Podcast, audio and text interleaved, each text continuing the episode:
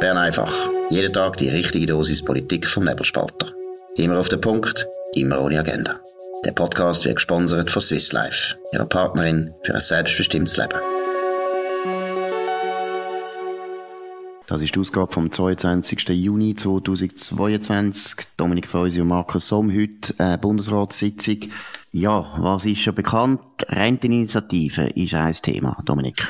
Ja, genau. Die Renteninitiative von der Jungfreisinnigen Schweiz ähm, wird abgelehnt. Das ist nicht ganz neu. Das hat der Bundesrat eigentlich schon, äh, schon mal äh, verkündet. Er werde die Initiativen ablehnen, aber auch die, äh, eine Ausbauinitiative seitens von der Gewerkschaften, ähm, wo man eingereicht hat, wo man gewusst hat, dass die Initiative kommt, oder sozusagen als Gegenstück. Und dann tut man immer gerne sagen, ja, wir sind ja gegen beides.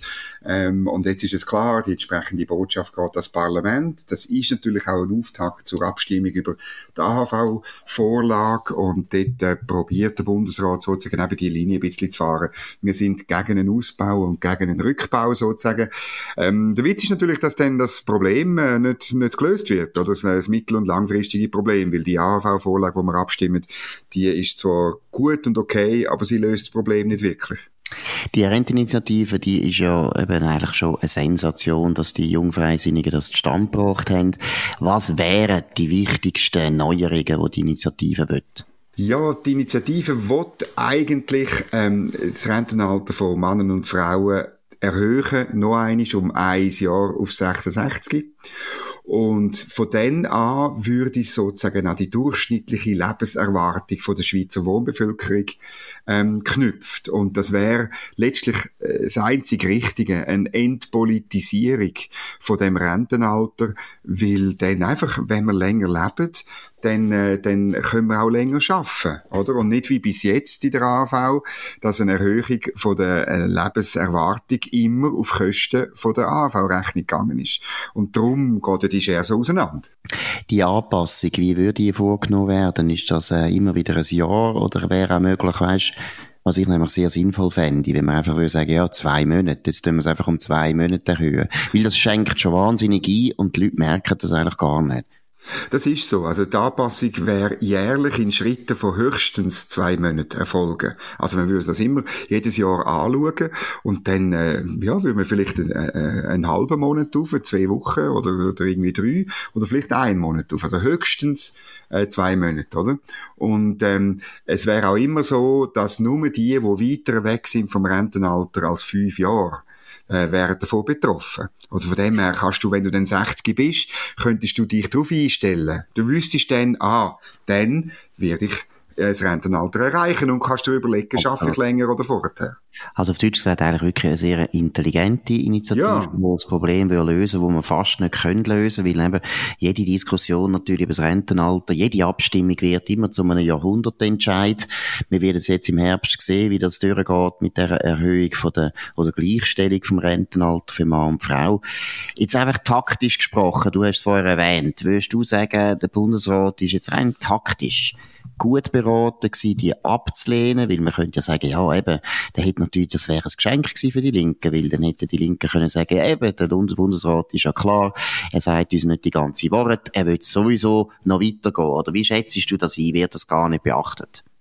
Also man hätte sicher auf der Linken hat man so argumentiert, das wird man aber auch jetzt, weil führende Befürworter von der AHV-Vorlage, wo wir im September darüber abstimmen, äh, sind auch Leute, die sich noch weiter Gedanken machen über die Sicherheit von der Altersvorsorge. Ähm, du erinnerst dich an ein Interview bei uns mit dem anderen Silberschmidt, wo er offen sagt, ja nein, äh, Zahlen zeigen es eben, dass man noch mehr muss machen und das kann nur der erste Schritt sein. Darum weiß ich nicht, wie schlimm das gewesen wäre. Ich finde, ich bin Idealist einfach weiterhin und sage, man muss sachlich politisieren. Und wenn man sachlich politisiert, ist klar, dass die Reform nicht langt. Und ich finde es auch klar, dass man dann etwas mit der Lebenserwartung muss machen, weil die allermeisten Leute können länger schaffen als das heutige Rentenalter 65 und für alle anderen haben wir eine äußerst erfolgreiche Sozialpartnerschaft, wo tiefere ähm, Rentenalter abgemacht und auch finanziert werden in den Branchen. Zum Beispiel auf dem Bau, das berühmteste und auch, ich würde auch sagen, das beste Beispiel. Und das ist eine klassische schweizerische Lösung und nicht irgendwie ein, ein starres Rentenalter. Aber links will natürlich das nicht, weil, genau weil du gesagt, wie du gesagt hast, ähm, kann man eine, eine ideologische, eine Jahrhundertabstimmung daraus machen. Man muss möglichst viele Sachen politisieren. Und äh, da ist klar, dass man das auf jeden Fall verhindern will. Ja, vor allem würde ich jetzt auch den Bürgerlichen mal empfehlen, und das ist ja gut bei dieser Renteninitiative, eben, dass man abkommt vom Rentenalter, wo man im Jahr angibt, sondern mhm. man sollte eigentlich einfach mal sagen, komm, erster Schritt, sechs Monate. Wir tun jetzt einfach das Rentenalter um sechs Monate auf. Dann können Sie nicht einmal sagen Rentenalter 66, sondern es wäre ein Rentenalter 65,5 oder irgend so etwas. Und genau. Schon da wäre vielleicht einmal ein guter Weg, weil letztlich ist es genau, wie wir es jetzt gesagt haben, das Rentenalter, wenn man eine eindeutige Zahl angeben kann, ist es viel, viel einfacher, das zu bekämpfen. Trotzdem muss ich sagen, ich finde jetzt, der Bundesrat hat das nicht schlecht gemacht. Ich hätte jetzt da auch gesagt, komm, wir tun es mal abweisen und dann haben wir bei der Abstimmung nicht das Thema, sondern wir können wirklich das Thema bringen, Gleichstellung, weil ich glaube wirklich, das ist aus meiner Sicht das beste Argument, dass man diese Vorlage jetzt durchbringt, dass man einfach mal sagt, lasst mal, das ist ein alter Zopf, wir sind überall für Gleichstellung und eben auch beim Rentenalter. Ich bin gespannt. Ähm, am nächsten Montag, wenn ich es richtig im Kopf habe, wird der Alain Berset den Abstimmungskampf eröffnen über die AHV-Vorlage. Ich hoffe, dass er so argumentiert. Äh, ich hoffe auch, dass er sich engagiert. Ähm, du hörst daraus dass ich ein bisschen meine Zweifel habe über das tut. Und dann schauen wir dann. Das Problem ist ein bisschen, oder die, nehmen wir mal den positiven Fall. Die AHV-Reform, die kleine kommt durch im Herbst. Und ähm, äh, dann ist aber die Frage, was denn der Alain Berset weitermacht. Und da bin ich eben fast sicher, er macht eben wahrscheinlich nichts. Gut, wir haben noch ein ganz anderes Thema, wo du ausgraben hast, sehr verdienstvollerweise, nämlich ein Bericht vom Bundesamt für Bauten und Logistik. Das tönt schon rein vom Namen her von dem Bundesamt so unglaublich langweilig, dass ich mir gar nicht vorstellen kann, was sich da verbirgt. Das ist ein Kriminalroman allererster Güte. Dominik, um was geht's? Ja, ich habe eine Medienmitteilung bekommen, zugegebenermaßen schon gestern. Äh, wir sind aber gestern nicht dazugekommen. Es ist der erste Nachhaltigkeitsbericht vom Bundesamt für Bauten und Logistik. 47 Seiten.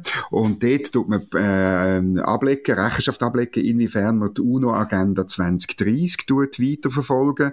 Das ist die Agenda, die man eigentlich nie beschlossen hat. Also die ist nie im Parlament gewesen. Man hat sie nie können im Referendum unterstellen, wo aber insgesamt irgendwie 147 40 äh, Ziele äh, drin sind, wo ganz, ganz tolle Sachen dann ähm, äh, zur Folge haben. Und ähm, ich kann jetzt ein paar Sachen erzählen, wie das so in dem Bundesamt zu und her geht. Also man, äh, man macht zum Beispiel die Förderung von der Mehrsprachigkeit, weil man ja Diversität pflegen will. Ähm, man hat dann Sprachtandems gemacht, also dass zwei verschiedene Personen also mit, mit äh, unterschiedlicher Muttersprache zusammenhocken und jeweils die andere Sprache ein bisschen redet. Ja. Ähm, ist aber nicht so Erfolg gewesen, wie in dem Bericht steht, weil ähm, es sind ja alle im Homeoffice gewesen, insgesamt, insbesondere in der Bundesverwaltung. Man hat ein extra BBL-Diktionär gemacht mit den wichtigsten Übersetzungen so von diesen Fachbegriffen, die man im Bundesamt für Bauten und Logistik BBL braucht. Man hat im September 2021 eine Woche der Mehrsprachigkeit veranstaltet mit so Events und so. Und an einem Tag hat jede Müsse in der Landessprache von jemand anderem reden, zum Beispiel. Nicht ja, nur ein Beispiel. Irrsinnig. Ja, das ist irrsinnig. Da kommen einem Tränen in unserem Land, das seit 1848 mehrsprachig ist. Faktisch natürlich schon viel länger. Glaube ich, äh, sind alles die Aktionen gut gemeint. Aber eben, das finde ich noch schön, dass sie wenigstens ehrlich genug sind und sagen, es hat nichts gebracht, wir haben es nicht angebracht. Aber mein Generaleindruck, ehrlich gesagt, von dem Bundesamt für Bauten und Logistik ist, du, die haben zu wenig zu tun. Also, meine, offensichtlich müssen die sich selber beschäftigen. Das ist alles Beschäftigungstherapie, weil jeder, der früher noch mal zum Beispiel in einer RS war, wie ich, wo wir auch äh, welchen Zug haben, wissen, alle die guten Vorsätze, die man sich dann äh, nimmt, oder? Man sagt eben, ja, ich tue dann auch regelmäßig mit einem reden, äh, Französisch reden und so weiter, die sind dann eigentlich schon nach dem ersten längeren Marsch sind die vergessen. Nein, ich meine, es ist dummes Zeug, aber sag mal, das Bundesamt, haben die, haben die zu viele Leute? oder was ist los? Sie haben nicht zu viele Leute, äh, oder sie haben 883 Leute, aber wir erfahren in dem Bericht auch, dass die 883 BBL-Mitarbeiter vor allem sehr viel krank sind. Also im letzten Jahr ist jeder von diesen Mitarbeitern durchschnittlich 12,3 Arbeitstage äh, krank gewesen und hat gefehlt. Ja.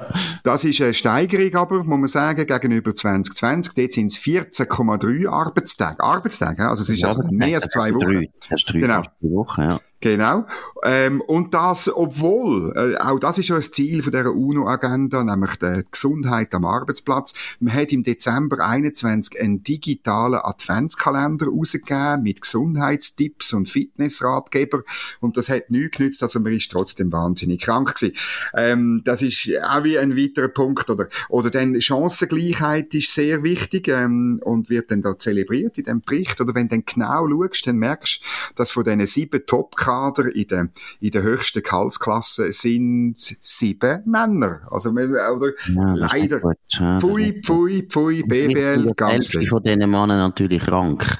Dann ist es nicht so schlimm, oder? Die Hälfte ist ja dann immer krank, dann sind nur zwei Männer, die am Tisch sitzen, der eine die Welsch und der andere Deutschschweizer, die können dann nicht miteinander reden, die machen dann ein Tandem. Aber was ich schon finde, ich würde Bundesamt für Bauten und Logistik ist, glaube ich, der falsche Name, Baut, also vielleicht Bundesamt für Krankheit wäre vielleicht noch gut oder Bundesamt für Pandem wäre auch gut. Nein, oder noch etwas anderes. Du. Spaß beiseite, oder? Also, ich meine, es ist eigentlich schon, also, meine, Entschuldigung, es ist wahnsinnig. Wir sind Steuerzahler und, äh, haben da einfach ihre, den, den Kindergarten, wo dann eben die Leute noch ständig krank werden, weil sie so viel Tandem müssen bilden.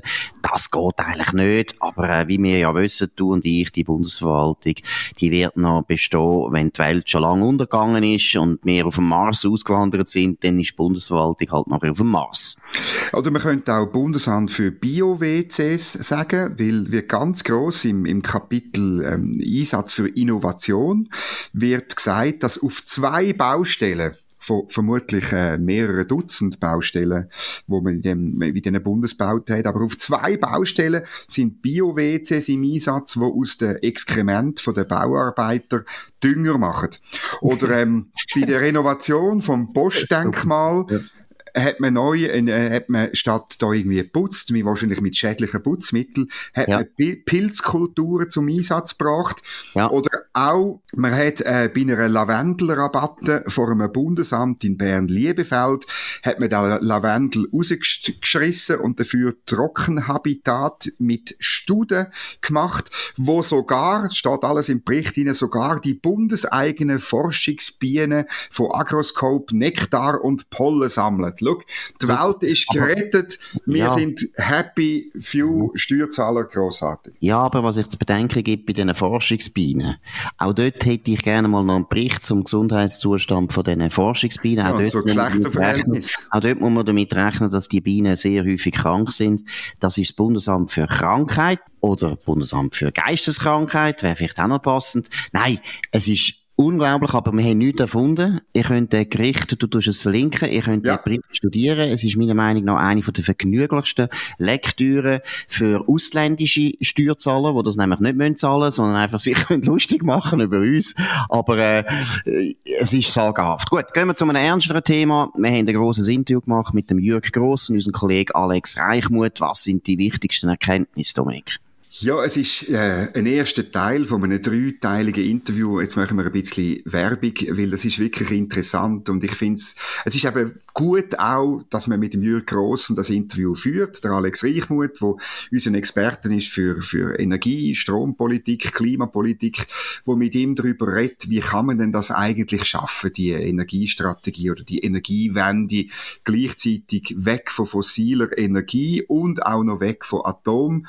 Und es ist einfach ein großartiges Stück, weil man merkt, wie, wie die Jürg Grossen sich zwar, er ist selber Ingenieur und in dem Bereich tätig, viel überleitet, aber am Ende vom Tag, er glaubt einfach daran, dass gewisse Sachen machbar sind, insbesondere die ganze Frage von der Energiestromproduktion mit Solarpanels, mit, äh, jetzt weiß ich nicht mehr genau, 440 Quadratkilometer, glaube ich, ähm, wo man da, 440 genau, äh, wo man, wo man braucht und das sind Freiflächenanlagen, auch in den Alpen.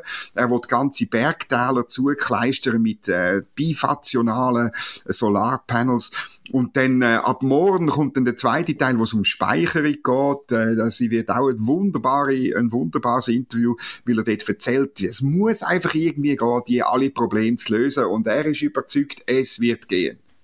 Gut, das Interessante ist ja, dass er erstens auch bestätigt, was wir jetzt alle wissen, dass schon im nächsten Winter, schon im nächsten Winter, also 2024, also ja, droht ein Blackout und äh, vorher hat man ja gesagt 2025, neueste Angaben vom Bund sind von der Elcom sind 2024, also auch ein Jürg Grossen rechnet damit, er tut das zwar beklagen, findet das ist nicht gut und behauptet, es liege daran, dass man eben bei der ganzen Solarenergie viel zu wenig ausgebaut hat und zu wenig schnell. Und vor allem, das finde ich das Schöne, er ist eigentlich noch überzeugt, dass in den paar Monaten, wo wir noch Zeit haben, könnten wir jetzt also gleich noch so viele Solarenergieanlagen aufbauen, dass wir äh, ein bisschen weniger größere Probleme haben im Winter. Das ist schon meiner Meinung nach ja, von einer seltenen, wie soll ich sagen, Gutgläubigkeit prägt, oder? Was, er weiß es ja selber. Er sieht ja selber, warum das der Ausbau von der Solarenergie nicht vorankommt. Es ist ganz einfach, das ist völlig extrem dezentral in einem Land von den absoluten Einsprachemöglichkeiten und so weiter. Und auch die Vorstellung, dass wir 440 Quadratkilometer von unseren Dächern praktisch generalstabsmäßig planwirtschaftlich können vollbauen und alle Leute, alle Bürger machen da mit und alle sagen, ja, ja, ist gar kein Problem, ich baue jetzt gerade morgen ein Solarpanel. Muss ich wirklich sagen, in welchem Land bist du aufgewachsen, Jürg Grossen? Du wohnst in Frutigen, du hast doch Boden unter den Füßen, du weißt doch, dass das einfach absolut unrealistisch ist. Und eben über die Speicherung haben wir dann gar noch nicht geredet, dass nämlich die 440 Quadratkilometer nützen uns eigentlich nichts, weil wir müssen immer ein Backup haben, im gleichen Ausmaß. Und das ist der Grund, warum eigentlich Solarenergie, man muss es einfach mal ehrlich sagen, es ist ein Witz, es ist etwas vom Dümmsten, was man überhaupt machen können. Es ist zum grossen Teil auch eine Verschandelung von der Landschaft, vor allem wenn man grosse Solaranlagen äh, ins Auge nimmt und so weiter. Aber ich finde auch bei mir Grossen, was mir also wirklich spektakulär auffällt, ist, dass er einfach, äh, er gehört zu den raren Spezies, oder, nein, ist nicht eine rare Spezies. Nein, ist nicht rar, ja, ja. Gesundbetter, wo einfach glaubt, ich muss jetzt einfach wollen, und dann kommt irgendwie der Berg, steht dann plötzlich da vor, vor meinem Haus in Frutigen. Also es ist schon ganz eigenartig. Er gibt aber immerhin auch zu, eben, es ist, es ist, wird nötig sein, äh, den Stromverbrauch während einer möglichen Mangellage gezielt zu reduzieren. Also das ist eben als Verrückte. Am Schluss bleibt dann ähm, ein bisschen, ja, ist jetzt ein bisschen übertrieben, wenn ich sage Verelendungstheorie, aber es geht natürlich Wohl, nicht durch. wohl. Und das ist unser Land, wo eigentlich ähm, stolz war und auch äh, der Wohlstand wesentlich darauf basiert, dass wir eben eine funktionierende Stromversorgung haben, am Schluss dann eben halt den Strom abstellt, oder? Das Ah, ja. ist das, Nein, ist und das was große ich- Problem. Und was ich wahnsinnig finde, ist, er muss mal achten, wie er sich wehrt gegen das Wort Rationieren. Er weiss natürlich schon warum. Es geht genau um Rationieren. Wir haben nachher eine Kriegswirtschaft, die einfach rationiert wird. Vielleicht sollte man jetzt auch wieder Märkli verteilen, dass du irgendwie, äh, Dominik, du kommst ein Märkli über, du darfst morgen am 10 bis um halb 11 darfst du. Strom haben. Ja, du darfst Strom haben, dann musst halt den Computer schnell aufladen und äh, etwas machen. Auf das läuft es nämlich raus, weil das ist auch etwas, was natürlich die Linken nicht sagen. Eine Rationierung vom Strom, das ist ein unglaublicher Verteilkampf in unserem Land, wo wir vielleicht, ich weiß nicht, seit dem 17. Jahrhundert nie mehr erlebt haben. Weil es braucht so viel Strom und so viele Leute haben einen guten Grund, dass sie Strom brauchen. Ich meine, denk an die Spitäler, denk an die Industrie, denk an alle Einkaufszentren, denk an die Banken. Strom ist das Wichtigste, was es überhaupt gibt. Das ist fast noch wichtiger mittlerweile als Lebensmittel, weil ohne Strom haben wir auch gar kein Lebensmittel mehr. Wir können nichts mehr zu essen haben, wir können nichts mehr liefern. Am Schluss vom Tag ist völlig klar, der einfache Konsument daheim, der private Bürger, der wird zuerst keinen Strom mehr haben. Weil dem ist natürlich dann das zuzumuten, dass er eben, wie du sagst, vielleicht am Morgen um 7 Uhr hat er drei Minuten Zeit zum schnell duschen und dann zack, hopp, arbeiten und dann wird weiter rationiert. Also ich muss sagen, die Fantasie oder die Utopie, die da die Grünliberalen vor sich hertragen, das ist ganz etwas Schlimmes. Und es ist eben wirklich eine Verelendungstheorie. Man will es nicht, aber man nimmt es in Kauf. Man will eigentlich unsere ganze Gesellschaft auf eine Art bedrohen, wo wir eigentlich noch nie gehabt haben. Und das nur aus ideologischen Gründen. Jetzt muss ich ein Geständnis machen, Markus. Ich habe eine Solaranlage auf meinem Dach und gebaut hat sie die Firma von Jürg Grossen. Sehr. Aber, aber das Interessante ist, oder, an einem Tag wie gestern, voll Sonnenschein, ist das grossartig, wobei dann auch, weißt, am Morgen und am Abend einfach nichts ist, null, oder? Und an einem Tag wie heute, wo es bedeckt ist, da sieht die Kurve, ich habe die auf dem Handy, die sieht so katastrophal schlecht aus. Oder, dass mir, äh, eigentlich kann ich nicht einmal, ähm, Wäsche waschen oder, oder irgendwie die Abwaschmaschine laufen, gleichzeitig irgendwie mit der Kaffeemaschine. Es ist einfach nichts mehr um. Mir hat schon das Installieren von dieser Anlage hat mir gezeigt, erstens, wie schwankend, wie nichts im Winter läuft und nichts in der Nacht läuft und wie unglaublich wetterabhängig die Solarenergie ist. So toll das ist, aber ich kann jetzt dir nicht einmal widersprechen und sagen, ja nein, ich habe ja eine Anlage bei mir, bei mir würde es sein. Nein, ich müsste dann eben auch, er sagt dann dem Smart Grid, oder? Aber ich müsste auch dann duschen, wenn die Sonne scheint. Und alles andere geht nicht mehr. Genau, und das ist alles der Fall, weil wir heute immer noch nicht Technologie haben, um Strom zu speichern in grossem Ausmaß. Es lange nicht, das Batterie äh, zu laden, das lange eben, also man kann gar nicht sagen, wie wenig das, lange. Das ist so unglaublich. Schaut mal Zahlen an. Aber morgen im Interview von äh, Alex Reichmuth wird der Jürgen Grossen sicher auch zu dem gute Auskunft geben und einen guten, guten Rat haben. Leset das morgen weiter. Das ist es gewesen, Bern einfach an dem 22. Juni 2022. 2022. Dominik Feusi und Markus Somm. Tönt uns abonnieren auf nebelspalter.ch oder auf Spotify oder Apple Podcast und so weiter. Tönt uns vor allem weiterempfehlen. Tönt uns bewerten mit vielen, vielen Punkten. Wir wünschen einen schönen Abend. Danke für die Aufmerksamkeit. Wir hören uns morgen wieder auf dem gleichen Kanal zur gleichen Zeit. Das war Bern einfach, immer auf den Punkt, immer ohne Agenda. Gesponsert von Swiss Life, ihrer Partnerin für ein selbstbestimmtes Leben.